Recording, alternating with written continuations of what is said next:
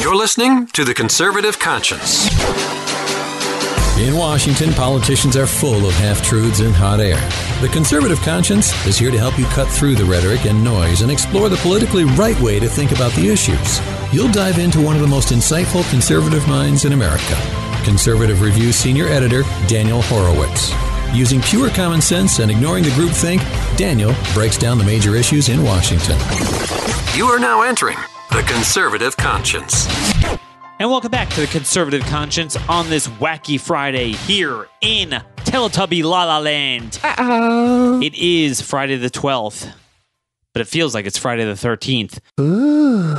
One stop shop, independent conservative thought. Boy, more than ever before, you need it. And I, don't, I, I can't hide my feelings from you. Look, you know how I feel.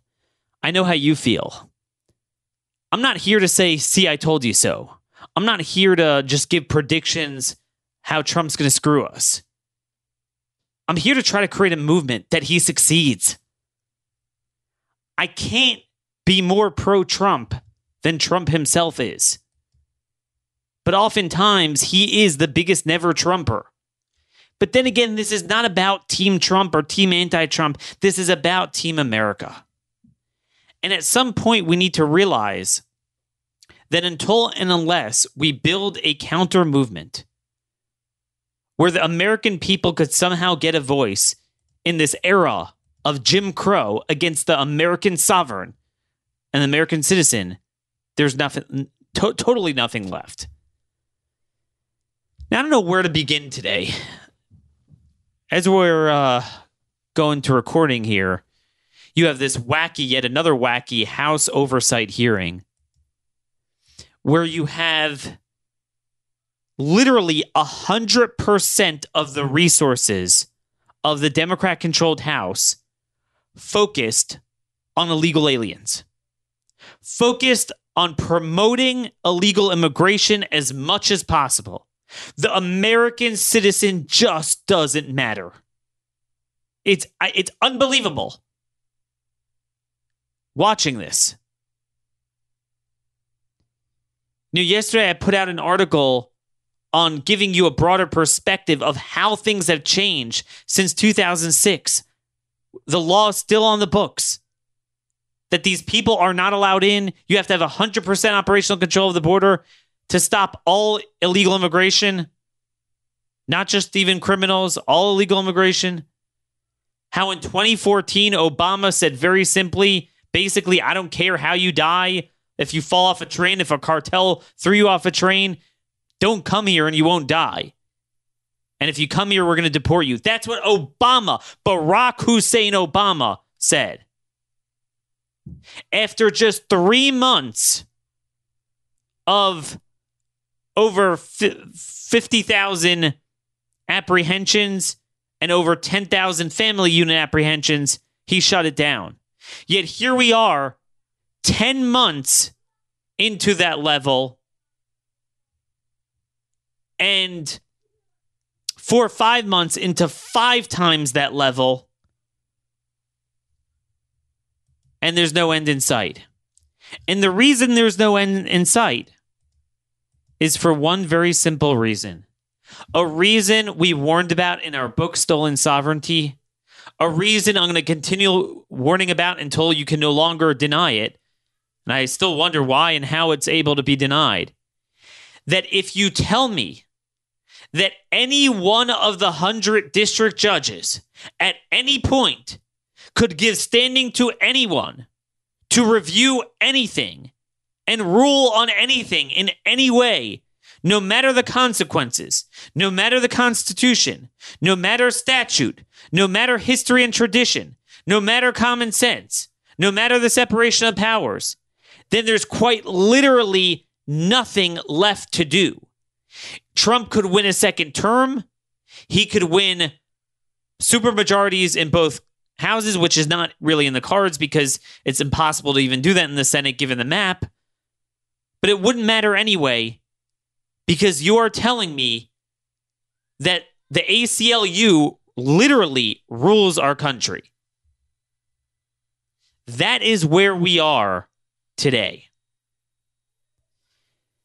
So, you know, they're engaging in this hearing where you have the Hamas caucus, AOC and Tlaib, and all these people testifying about the morality of Border Patrol.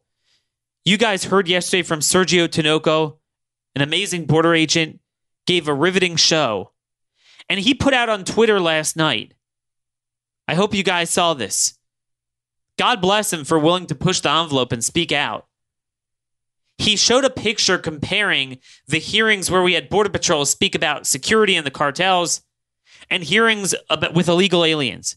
The one with illegal aliens was jam packed. Every single member on the committee showed up. And I actually remember this. The few hearings they actually held on border security,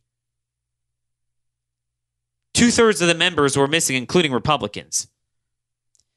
And my question is I understand where the Democrats are.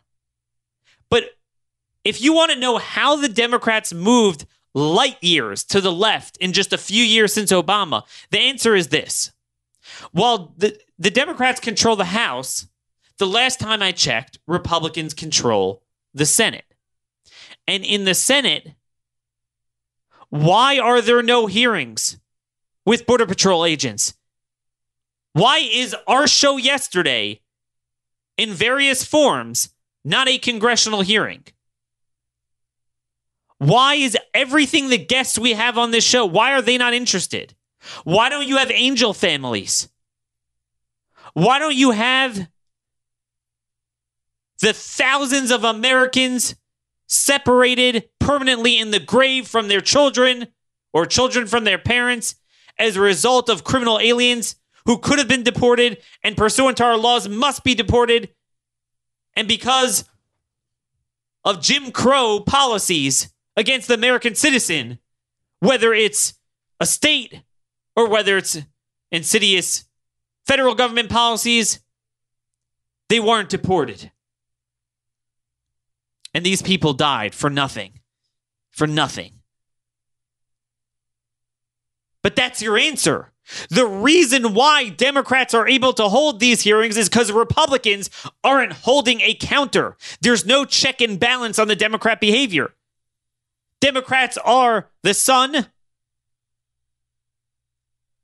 And guess what? Republicans are the earth orbiting around that sun. They orbit around their messaging. They don't have their own. They don't have their own. You know, people say, like, Daniel, oh, what? You want the Democrats to get elected? No, you asshole. I want to defeat them. So the way to defeat them is not by explaining away and rationalizing the low expectations you have for Trump and Republicans is to pressure them to do the right thing at the key leverage points rather than standing down and saying, well, I don't want the Democrats. That's a strong man argument. We're not talking about that. There's a third option. You speak out against what they're doing and make them do the right thing. Here's what people don't understand about what the president and Attorney General, General William Barr did yesterday with the census. You're not going to hear this anywhere else, but you need to hear it on this show. I'm going to give it to you because no one else is going to give it to you. It's very important. See, it's not just a problem with the census. That's bad enough that we're going to go without finding out how many citizens and where.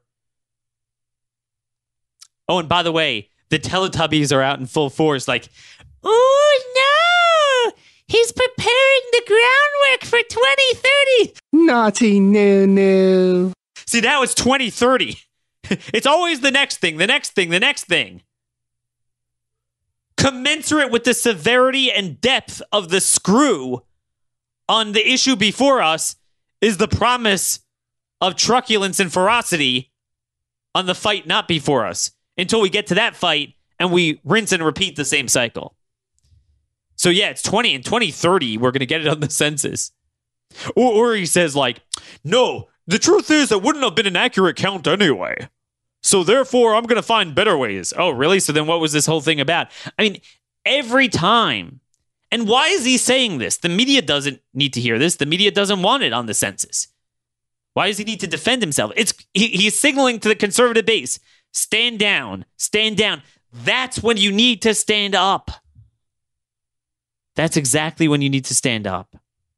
But anyway, here, here here's the problem with what happened. There'd be it would be tragic enough if he gave up on that, a once in a 10 year opportunity. When you have the Constitution, you have law, everything on your side. But it's what this case represents and what it portends for the rest of his presidency. Yesterday in the Rose Garden, the president didn't just give up on the census. Yesterday in the Rose Garden, the president gave up on his presidency, and that includes even a second term. Because what he did was crown any district judge king to engage in an illegal inquiry about any policy he does, no matter the rationale, no matter the statute, no matter the constitution, no matter the consequences, no matter the rules of standing, no matter the precedent, no matter the history and tradition. That any judge, and if they do a couple, they pick California, New York, Maryland, and they tie them up and that that they have no stomach not only to not push back against them, but to even at least see the process through and appeal it and and and and and fight it at least play the judicial supremacy game. No. It's the signal he gave to the ACLU and the unlimited number of Soros funded illegal immigrant legal defense groups. That's the issue. See, part of the trick with Trump is as he screws us with one issue, he always dangles in front of another squirrel. No, but I'm I'm getting tough on deportations. But guess what? With within the next few days, I guarantee you, the courts, because the courts basically already said this, but they're going to say you can't deport people. What are you going to do then, Mr. President? Um, I'm to appeal the decision. Ah. See, this is the moral hazard. He has no presidency left. Here's what went on here. Before I get to the money quote of what happened at the Rose Garden. Let me just set the table again. Let's review the census. It's not just the issue per se, it's what is so important about it that matters. The issue here is different from anything else. So we've already established that any court, anywhere, anytime, could give an opinion on the Constitution. And that that is the final word. I mean, it's not true, but I'm just saying it facetiously. That is the premise that has been accepted by the political class, including the Trump administration and the phony Teletubby conservative legal movement. Uh oh, Dipsy. Uh oh, Lala. Uh oh, Po. They anything they say on statute is the final say. Okay? Anything they say, even when they admit that the administration has constitutional and statutory authority, albeit they say you didn't follow the Administrative Procedure Act in the way you promulgated the policy, is the law of the land. What happened with the census that is so different is two things. Number one, standing. We're not talking about anyone being fined or punished here. We're talking about how could someone, a state or a NGOs, I think it was both in this case, there are a couple different cases, get standing to, to say how you word surveys on the census. But moreover, the issue here is that John Roberts, it, so there was no dispute here. It's not like, you know, usually they say uh, the Constitution says there's a right to an abortion. It's absurd, but they're officially saying the Constitution mandates it. Here, no, they said Trump is right on the Constitution. He's right on statute. He's right on history and tradition. He's right on the essence of the census. He's right on the APA. He fulfilled the APA. But you know what? John Roberts is saying this, I want you, I don't think you told the district judge the truth. But the problem with that is rather than legitimize Roberts and say, look, Roberts gave a good opinion and like, but, but we just didn't have enough time. It was insidious. It was self conflicting, meaning Everyone wants to say, oh, it was like a reasonable opinion. But in many ways, Roberts gave the most radical opinion, more radical than even any leftist ever did. Because if you're admitting all to all those things, that it's the essence of the census, of course you're asking it, of course you have the right to do it. Then how does a district judge have the right to engage in an inquiry in the first place on this issue? Meaning the whole issue is they say, I think you violated the Constitution or statute, so we have the right to get involved. Now, we strenuously disagree with that. And the problem is they believe statute of the Constitution is up and down, so that allows them to get involved in 90% of cases. But what happened with the census case now allows them to get involved in 100%. As Thomas said, the court engaged in, in an unauthorized inquiry into evidence not pro- properly before us to reach an unsupported conclusion. But what the point is, is this. Normally, they have to at least say there's some sort of facial violation that's taking place. Now, they could engage in pretextual stuff. They could literally, meaning, normally I have to, if I say, look, a court has to show that you're engaging, that you don't have authority to do what you're doing. Now, that was bad enough because they just say you don't have authority to do it. But now, what Roberts said is that you could totally have authority, and the court could admit you have authority, but they have the right to say, I want to delay and question what your motives were. That's that's what they said. As Thomas said, the court's decision enables partisans to use the courts to harangue executive officers through depositions, discovery, delay, and distractions. Alito noted that any one of the approximately 1,000 district court judges in this country, upon receiving information that a controversial agency decision might have been motivated by some unstated consideration, may order the questioning of cabinet officers, and the judge may then pass judgment on whether the decision was pretextual. Think about that for a moment. There's no end to this. That's the issue. So now we can plug this in. It's not just the census, it's any, literally anything Trump ever does. We already established he's going to pass no good laws because he's not going to pressure McConnell on enforcing the talking filibuster. And they're never going to get 60 votes. We've already established we're not going to get better leadership because Trump will support the RINOs against conservative challengers rather than support the conservative challengers. We've already established he won't use the leverage of budget fights because you can't have a government shutdown. We already established he won't use the leverage of even non government shutdown risk bills like supplementals because I don't know why, but he won't. We've already established that a district judge can screw with any new executive order he does, and no matter what, how lawful it is.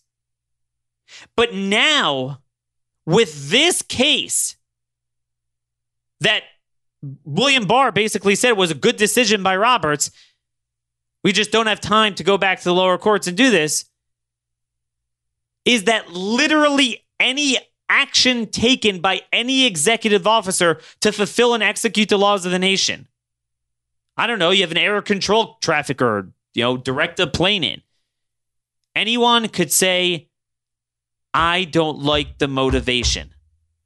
And a judge doesn't even have to pretend anymore to say, hey, I think you violated this law or this, you know, clause of the Constitution. They could just say, you're a racist. So this is on hold. Well, what do you mean? The law says I can do it. Yeah, but it doesn't matter. Why are you doing it? Well, I'm doing it because this. Well, wh- why else are you doing it? Do you understand how dangerous that is? I-, I never, when I wrote my book of judicial supremacy, I never even thought of this. In my worst nightmare, I never thought it would have to get this bad before our people wake up. And still, they don't wake up. Still, they don't wake up. But anyway,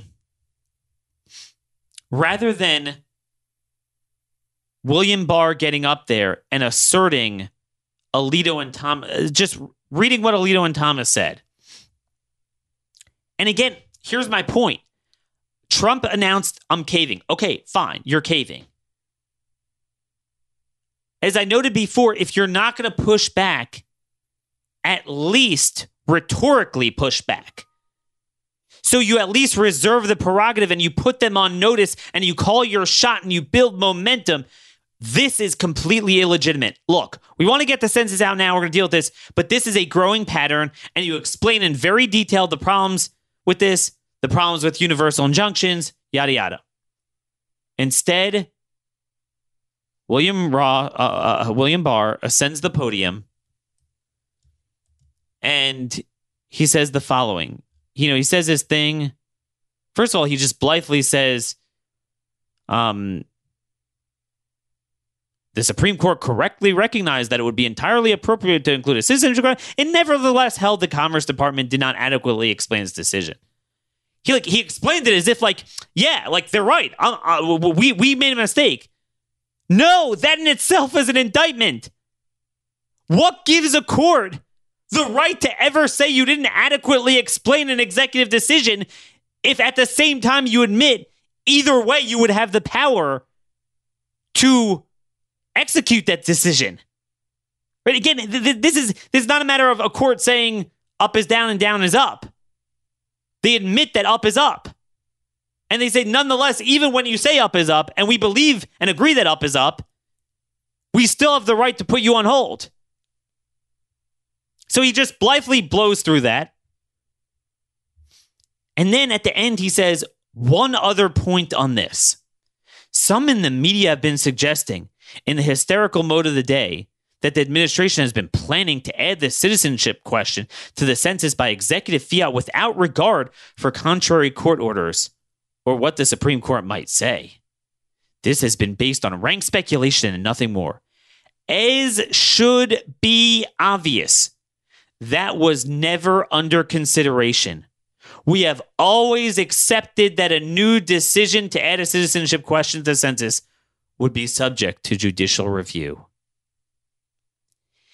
Do you understand how, in that line, everything I've been calling for for two years, it's not just that they didn't do it, they declined to do it. They kept silent. So the best thing would have been for him to say what I said he should have said.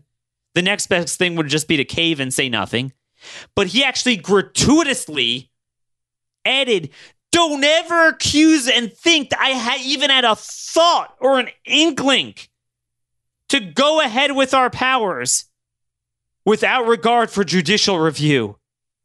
In that line, many of us have been asking, where is the floor? Is there anything, one simple thing a court could do that would be out of bounds, that would prompt a righteous reaction for the executive branch to say, look, we're another branch of government. You can't have one branch of government policing its own contours. This is what people don't understand. What they don't understand about this notion that the courts get to police their own jurisdiction and the jurisdiction of the other two branches as well at the same time and have that be sole and final.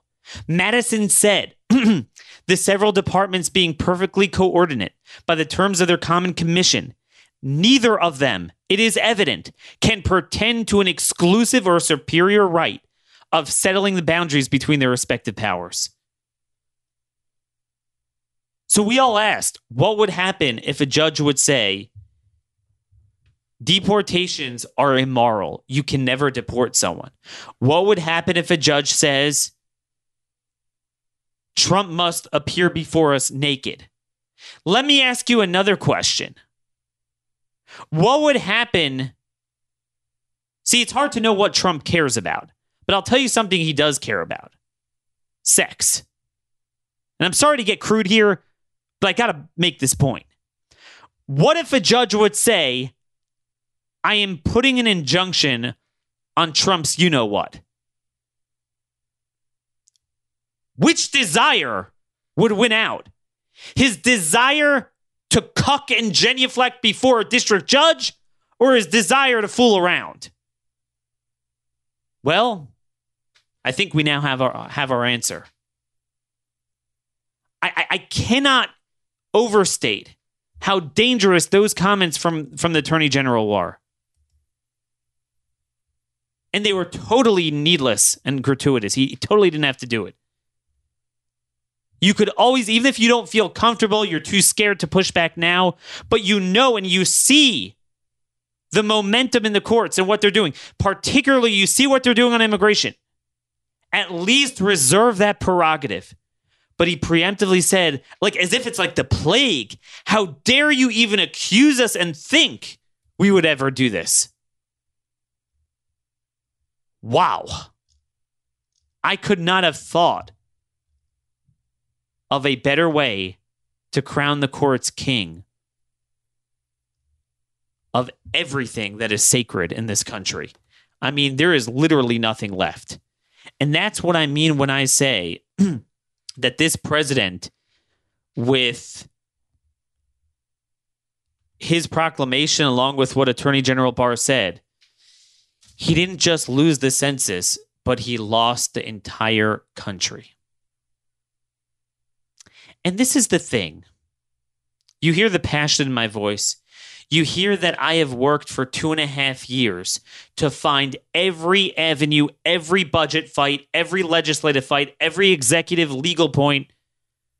This is not a one off. Like, you can't just say, oh, Daniel, don't worry about this. Pick one of 10 things. I'm just asking you for you to fight on one of them. And you look at the Democrats, look, I give them credit. Rashid Tlaib, the Hamas agent, just broke down in tears before in front of the committee on behalf of illegal aliens. You got to give these AOC credit. She saw an issue, she went down there, and she is laying down on the tracks to fight. To fight for illegal aliens. And by the way, Chip Roy is testifying before the committee now. You might want to watch that. You know, this is obviously afterwards when you hear this. So, you know, go go go find a clip of his. He's the only one giving the moral viewpoint. I ask you, why is there such a dearth of people on our side that have as much energy, passion, and commitment to the rule of law, to true morality of the American citizen, and frankly, downstream to everyone else on the border? But therein lies the problem. And I'm just speaking from the heart here. I'm speaking out loud. I don't know what more to do. I need your help. I need your suggestions.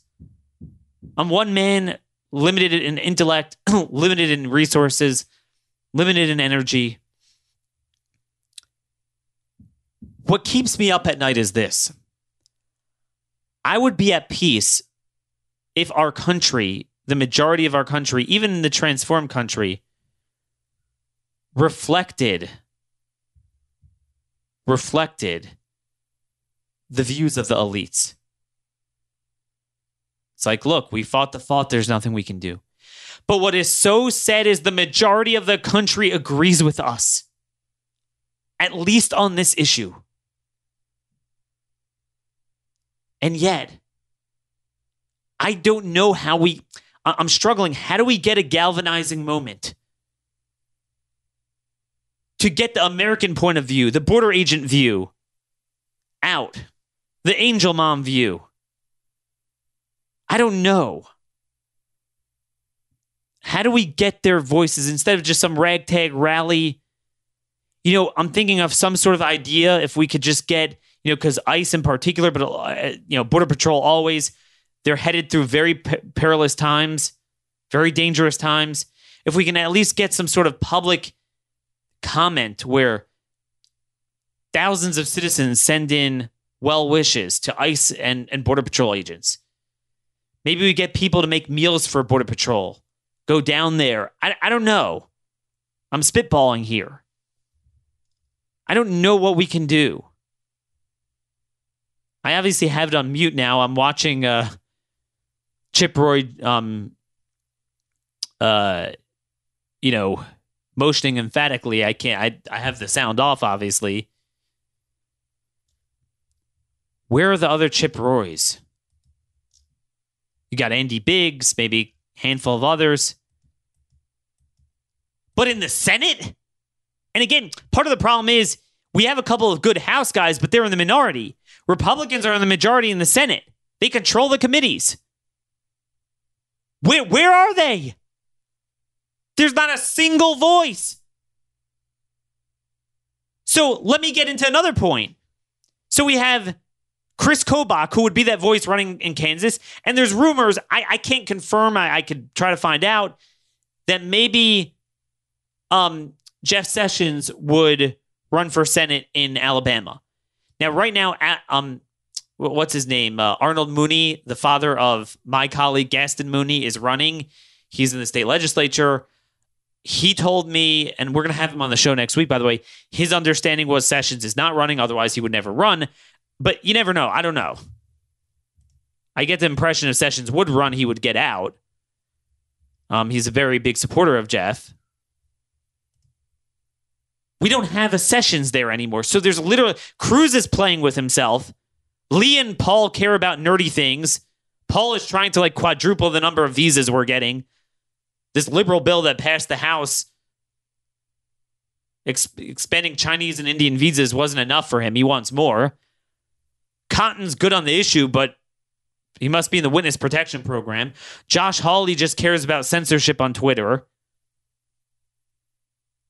And that's about it, folks. And Cruz is fill in the blank. I, I just, I don't get it. His state's being invaded, and uh, I don't know. Does someone have something on him? I, I don't, I don't know. Don't, don't think I have more than you. I don't have an answer to that question. So it would be important to get them, right? Yet the schmuck jerk off from Alabama, Richard Dick Dick Shelby, another RINO from hell, who's the head of the appropriations committee. He said Trump's not on board with Sessions running. Then you got Kobach running, and so far, I don't see Trump supporting him. Remember, these are two open seats, or, or in Alabama, it's a Democrat, meaning it's not even like you have to go up against an incumbent RINO, Republican. Why is it that Trump is, is affirmatively, actively supporting Martha McSally in Arizona and Thom Tillis in North Carolina, preemptively nuking existing challengers in, in um, North Carolina and a potential challenge in Arizona from Mary Ann Mendoza, an angel mom, for losers. And yet somehow he's silent on these guys. Now, some of you might say, look, you know, I like Kobach, but didn't he needlessly lose a red state governorship to a Democrat in the state of Kansas? Now, my question to you is this Governor, now look, it could be you did things wrong. It was a bad year to begin with. But I, I will note, too, you have to understand any insurgent conservative is going to look like a fool because you have the entire Republican Party joining with the Democrats to trash the guy. And one after another say the guy is a Nazi and I'm not voting for him. So it's a self fulfilling prophecy. See, when you have a RINO run, conservatives are their biggest supporters. As much as they don't like them, they actually truly don't want the Democrats to win because they actually do care. So they rally around them. But the other way around, they sabotage them. So it's kind of hard. But also, you have to understand governor is different than Senate. Right? Even in this age of polarization, there's still a lot of Democrats in red states like Wyoming. Uh, I don't know if he's still there in Wyoming, but I know there's a Democrat governor of Montana. And then you have Republican governors in the Northeast. Now they're horrible, but they're, you know, the Democrat didn't win. So still the politics of state politics is different. And the governor Brownback was had like a two percent approval rating. So there were a lot of problems there. And, you know, they feasted off of that. Why am I telling you this? Because when it comes to Senate races, they usually follow along the lines of the presidential election, especially in a presidential year. So with Trump on the ballot in Kansas for a Senate race, it's very hard to lose that. But here's the deal. So if you want to tell me, look, Daniel, we don't go with people who lose red states, fine. But then why the hell is Trump supporting Martha McSally, who just lost a Senate race in Arizona? A Senate race that fall, usually falls along partisan ideological lines.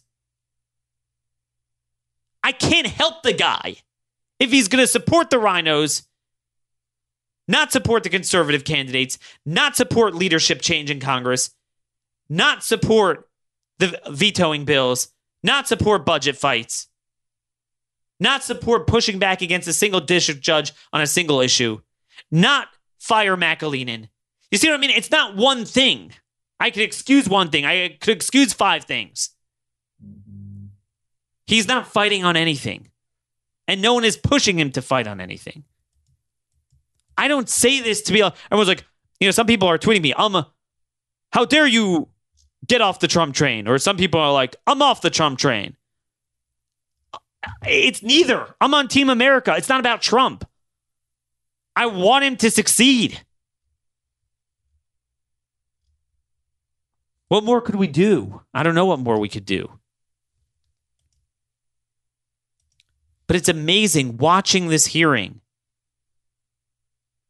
how the Democrats they care and they care and they care.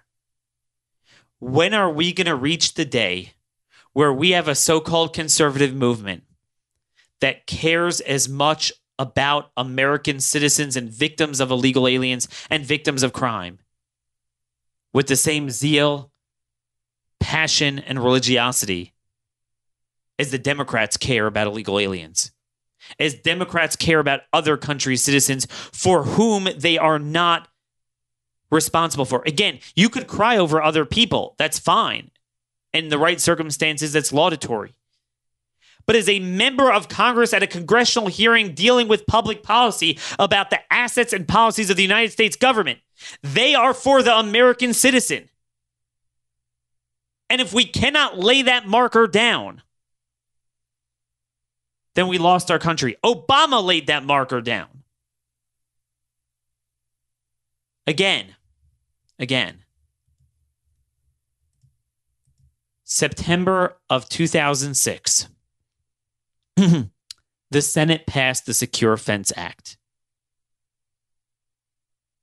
Now, a lot of people focus on the border wall. No less than 850 miles were to be constructed of double layer fencing. Never happened. But it said more than that. It said the Secretary of Homeland Security within 18 months shall take all actions to achieve and maintain operational control over the entire international land and maritime borders of the United States. Section 2B of the bill defined operational control as the prevention of all unlawful en- entries into the United States, including entries by terrorists, other unlawful aliens, instruments. Look at that word instruments of terrorism, narcotics, and other contraband. That is the law, that is the mandate. Schumer, Hillary, Biden, Obama, and Dianne, Dianne Feinstein, among many other Democrats, voted for that bill. That bill was signed into law. Why is this the only show where you're hearing this? I just don't get it. And look, some of some people on Twitter accuse me of being like a bellyacre. I challenge someone to find another human being on any side of the aisle who does more to craft ideas. And as you well know, I don't just commentate. I, I literally part of why I'm so busy is because I'm I'm actually trying to get them to people in the administration and Congress. What they do with it, I have no control over that. But I don't just, you know, like to listen to myself or see my articles published. I try to work them.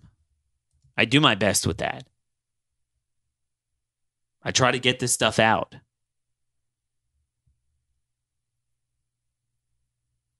But um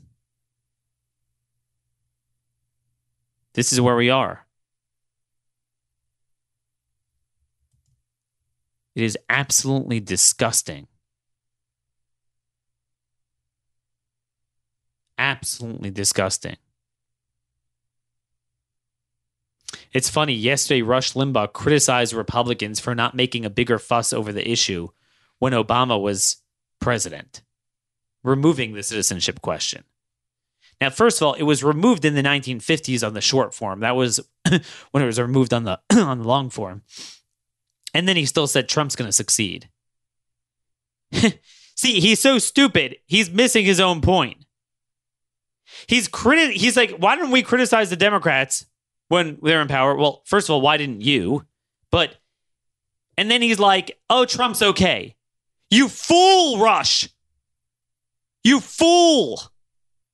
You don't have influence over Democrats. They're not going to listen to you. But Trump will. So by excusing and saying, "Oh, he's doing a good job," you're the one messing it up. Stop looking backwards. Live in the here and now.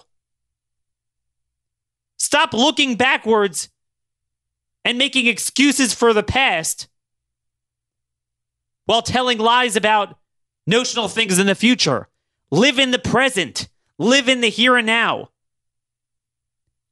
Why didn't you, Rush Limbaugh, fight hard enough in eight to 10 budget battles when the Republicans control the trifecta government? Why were you focused on utter crap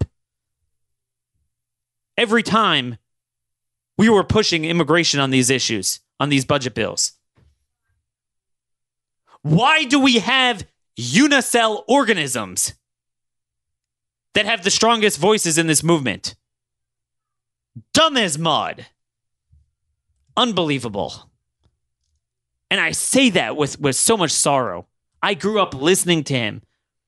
I have fond memories of summer days being home, early 90s, falling asleep on my bed, listening to Rush, you know, just in the afternoon, kind of tired. It's, it's so sad. So sad. It's like Sean Hannity invited AOC on for a full hour.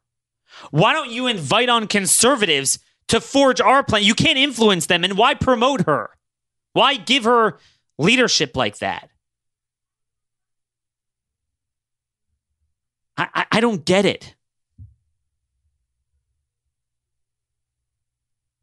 I just don't get it. There's such a dearth of leadership. You know, I'd say, Daniel, why don't you run for Congress? You know what? I seriously would. But I live in a solid blue district. You can never get away with carpetbagging and just moving to Tehran. Not as a conservative. As a RINO or a liberal, you could. Um, that that's just the the the you know the lot of life.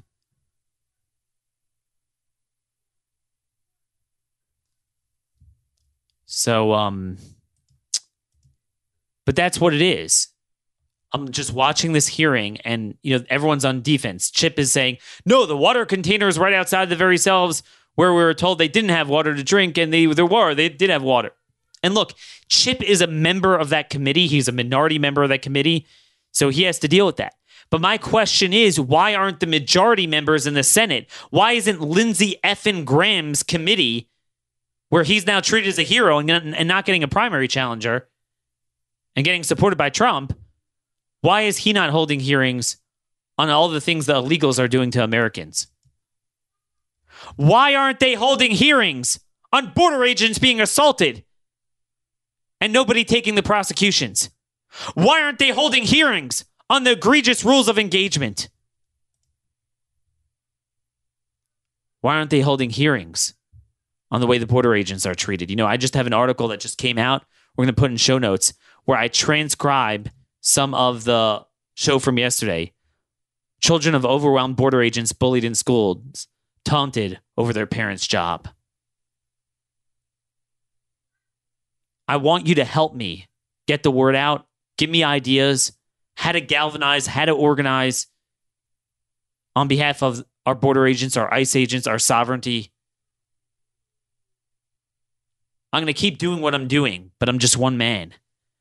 On one man amidst a bunch of a bunch of cowards, a bunch of dummies. And, and and that's being nice. These are the people who aren't snakes. this is being charitable. Uh anyway, before I just totally just lose it with my blood pressure, I want to get to a story I, I've been meaning to get to all week. Um, oh, by the way, just Chip Roy did mention he quoted from Sergio in the article we just put out. You know, this morning, Chip literally had no prepared remarks. It was a last minute thing to counter these guys, and uh, he rose to the occasion. So uh, his the audio is up. If you go to the Republican House Oversight Committee Twitter, um, they have his statement there, and it's it's pretty pretty good. It's good stuff. Um, so definitely want to listen to that. And, and look, you know, that's where we're making a difference. We got one guy fighting for us, a handful of others. That's about it. But I, I want to transition to this undefined solution that we're trying to come up with. How do we galvanize we the people? You know, if the other side are engaging in civil disobedience against the law, well, why can't we engage in disobedience against the civil disobedience and on behalf of the law? And as many of you have noted, and I've noted myself when we had that local mayor on in Uvalde, Texas, some of this starts at the local level. It all starts at the local level. And there's an amazing story that I haven't given enough attention to. And I want to try to get this guy on the show. But this guy in um in Erie County, New York, he's a Democrat. You know, everyone's wondering where is the person standing up for the rule of law? And the first guy is a Democrat.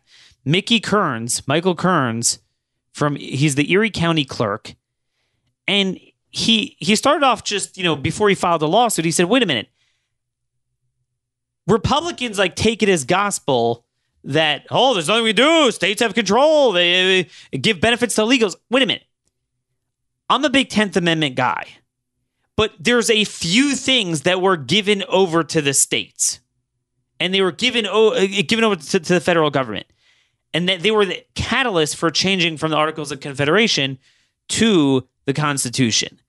And one of those things was immigration. And the idea was because they didn't want people trying to states to juice up their representation. Literally, exactly what they're doing with the census, exactly what they're doing with sanctuaries and benefits by controlling it. So they said the federal government controls it. So therefore, when we adopted the Constitution in 1789, we created a federal sovereign of the whole of the union. So if you're an illegal and you traverse the border, you are violating the federal sovereign before you violate state sovereignty. Okay? So who's to say a state could just say people that we're not now allowed to be here, we we could just give them driver's licenses. So New York did that among many states. And finally one county clerk says, "Wait a minute. The federal government controls immigration. I respect state law, but the federal government controls it, and you're putting me in an impossible predicament. I'm violating federal law if you tell me to issue driver's licenses to illegals. And he was the leader. Now, some Republican officials in Erie County are joining with him. Um, a guy in Monroe County, it's a few guys in the legislature there, and they kicked off a movement. And this is something we really need to work on and encourage. And I want to try to have Mr. Kearns on the show. I'm trying to get a hold of him um, next week. And he filed a lawsuit. You know, what's good for the goose is good for the gander. And he made the following points. And, and these are going to reverberate not just in the driver's license case, but in, in everything we're talking about. People make it seem like we don't have laws. Like, hey, illegals could come, they could sue, they could get rights. Uh, you know, border agents are sued, ICE is sued, sheriff deputies are sued. We're the lawless ones. They have claims on us. No, we already have laws that that say the opposite. 8 USC 1324 makes it a violation to conceal, harbor, or shield from detection any aliens. It also makes it a felony to attempt these acts, to aid or abet their commission or to conspire to commit them. Fifth Circuit Court of, Court of Appeals has already said, quote, in enacting this provision, Congress intended to broadly prescribe any knowing or willful conduct fairly within any of these terms that tends to substantially facilitate an alien's remaining in the country. In other words, like it's not like, oh, the alien could sue us. They could come to Congress and have hearings. No, you're removable. You cannot remain here illegally. It's it's that simple. We just flaunt it. It's like they openly come to Congress, State of the Union addresses, and when we do nothing about it. No. It's like, wait a minute, they can't be here. So how are you telling me I have to if I'm issuing them a driver's license, am I, am I not aiding and abetting facilitating them remaining here beyond belief? Moreover, when they passed this law, one of the things they said is that we we want uh, you know the, these people, these illegals need a driver's license so they could commute to work. But wait a minute, this is the famous IRCA, the 1986 amnesty bill. In return for amnesty, it made it illegal for employers to knowingly hire, recruit, refer, and continue to employ unauthorized workers. The entire purpose of IRCA was to, quote, combat the employment of illegal aliens. So finally, someone's asserting this. But where's where's the Department of Justice? Why is this one man up, you know, to try to get the federal courts by himself? Where's DOJ? Where is G- DOJ?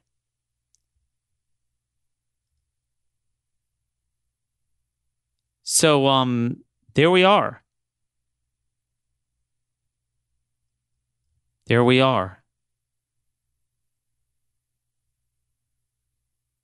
This guy is being forced to do it. And and it's like everyone's the supremacy clause. It's amazing how when it comes to co- federal courts violating the Constitution, everyone's like the supremacy clause. No, the supremacy clause was the laws of Congress, not edicts of courts, laws of Congress on the states. Whatever happened to that? This is clear obstacle preemption of the states.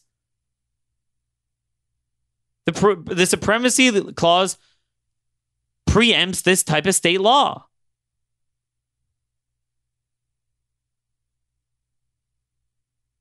Very simple. How in the world does this happen? So I really salute Mr. Kearns. And let's let's see um let's see what we let's see what we say.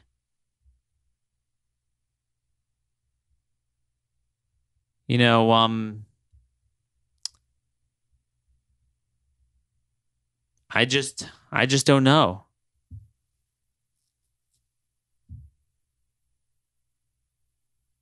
I just don't know.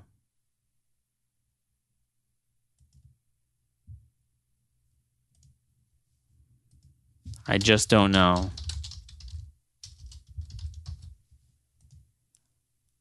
You know, there, there's no help. I, am looking at this, I'm thinking, why is this the first guy to do this? Where are any federal Republicans? Where's the administration? So let's see how we could help this guy.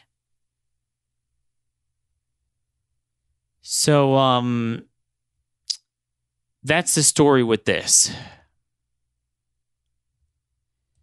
One other story, and again, we'll, we'll, try to follow up. One other story I, I really did want to get to is um, earlier this week, can't remember, it was two days ago, we did a piece on just how demographically they're just fundamentally taking over our country.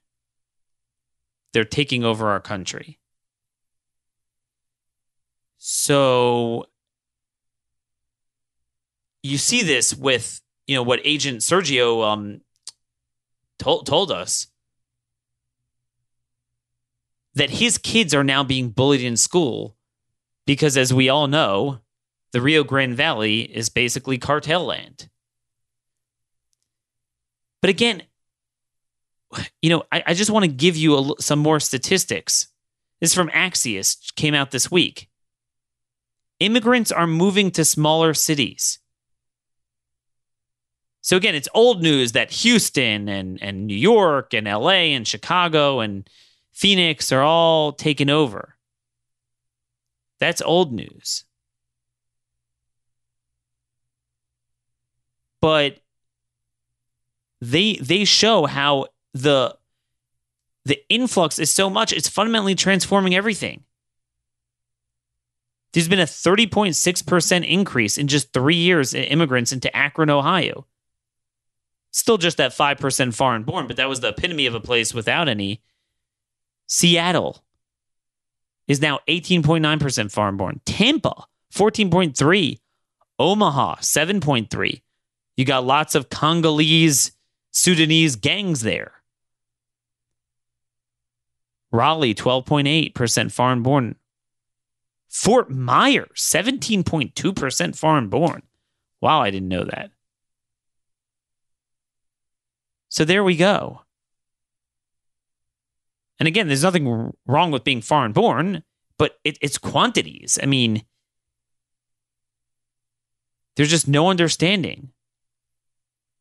In 2017, immigrants were responsible for 98% of the population growth in Cincinnati, 80% of the growth in Metro, 88% of the Metro growth in Birmingham, 87% of the Metro growth in Miami. Four of the top 10 cities seeing the most population growth from immigrants are in Florida. I don't know, folks. I just don't know. so we talk about the census here. I don't know what you do. See, from from the left-wing perspective, and they're right about this, who needs to um who needs to win certain jurisdictions 100 to 0 you know, if they're at 90 10 in some of these big metro areas, move them out to the next tier and the next tier and start flipping them, you know, 50, 55%. That's what they're doing now. You know, these other areas are already fundamentally transformed. So why not go for the kill? That's what they're doing. I'm just telling you, nothing matters if we keep this up. No other issue matters. And I care deeply about a lot of issues. But you give the left a permanent majority, which is what you do when you have unassimilable people coming too quickly from types of places that are too hard to assimilate from, at least in those numbers. you, whatever, this is what it is. So, anyway, we need to find ways to galvanize, to get the voices of angel moms out if you know any send them my way. You could email me at dhorowitz at blazemedia.com. We need to find a way to more publicly show our support for Border and uh, Patrol and ICE. Why the hell Trump is talking about the details of this, of the operation, I don't know, but that they're headed into some perilous situations. That's another thing. I mean, it's hard to fight against leaking when he himself does it too. I don't know. All I have is this microphone and, a pen and a phone, some phone calls, and I'm going to keep doing it. I need you to send this not to 10 people, to 15 people. Call the White House, call your members of Congress. And then ultimately, we got to organize at a local level say Democrat county clerk. We're going to try to hear from him next week. Lots of things swirling in my mind, lots left on the table, even though we did so much this week. But thank you again for a terrific week. Enjoy your weekend. God bless you all.